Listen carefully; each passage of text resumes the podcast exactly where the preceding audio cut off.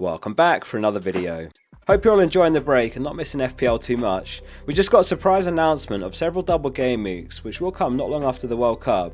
So this video will be a short and sweet one summarising the three double game weeks, the fixtures and potential chip strategy.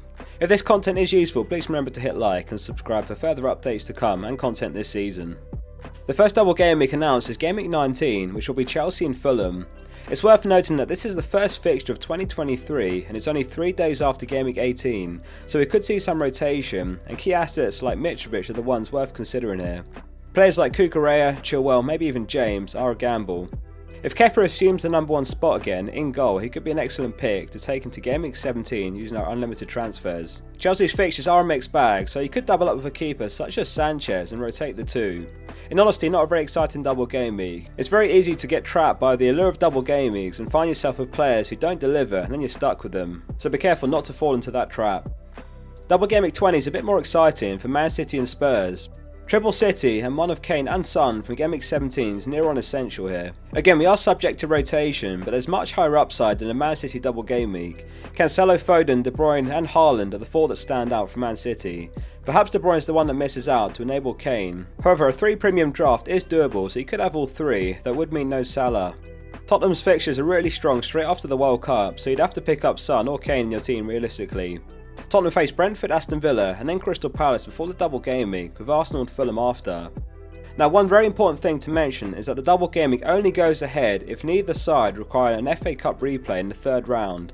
In other words, if either side draw in the FA Cup, then they have to play a replay, which will be in the midweek after game week 20, and therefore it no longer becomes an available slot for a double game week. The FA Cup third round is between game week 19 and 20, so we won't know until then if they do double or not.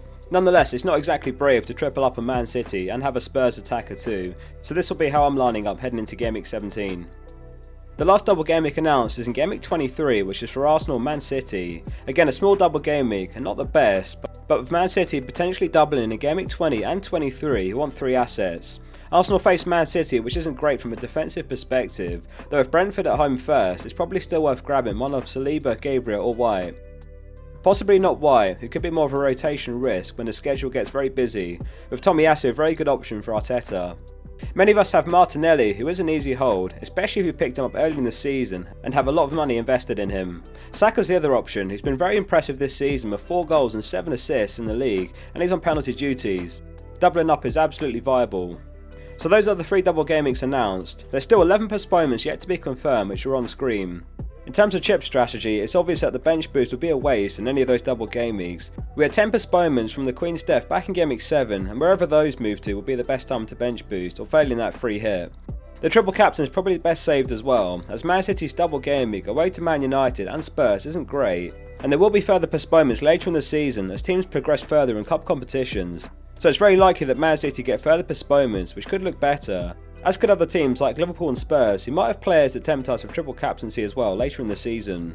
The Man City and Tottenham double is included at the bottom because, as mentioned, it does depend on the FA Cup results for both sides, so it's not officially confirmed yet. Thanks for watching today's video. To make sure you don't miss out on further updates, hit subscribe and like the video if it was useful. See you soon for the next one.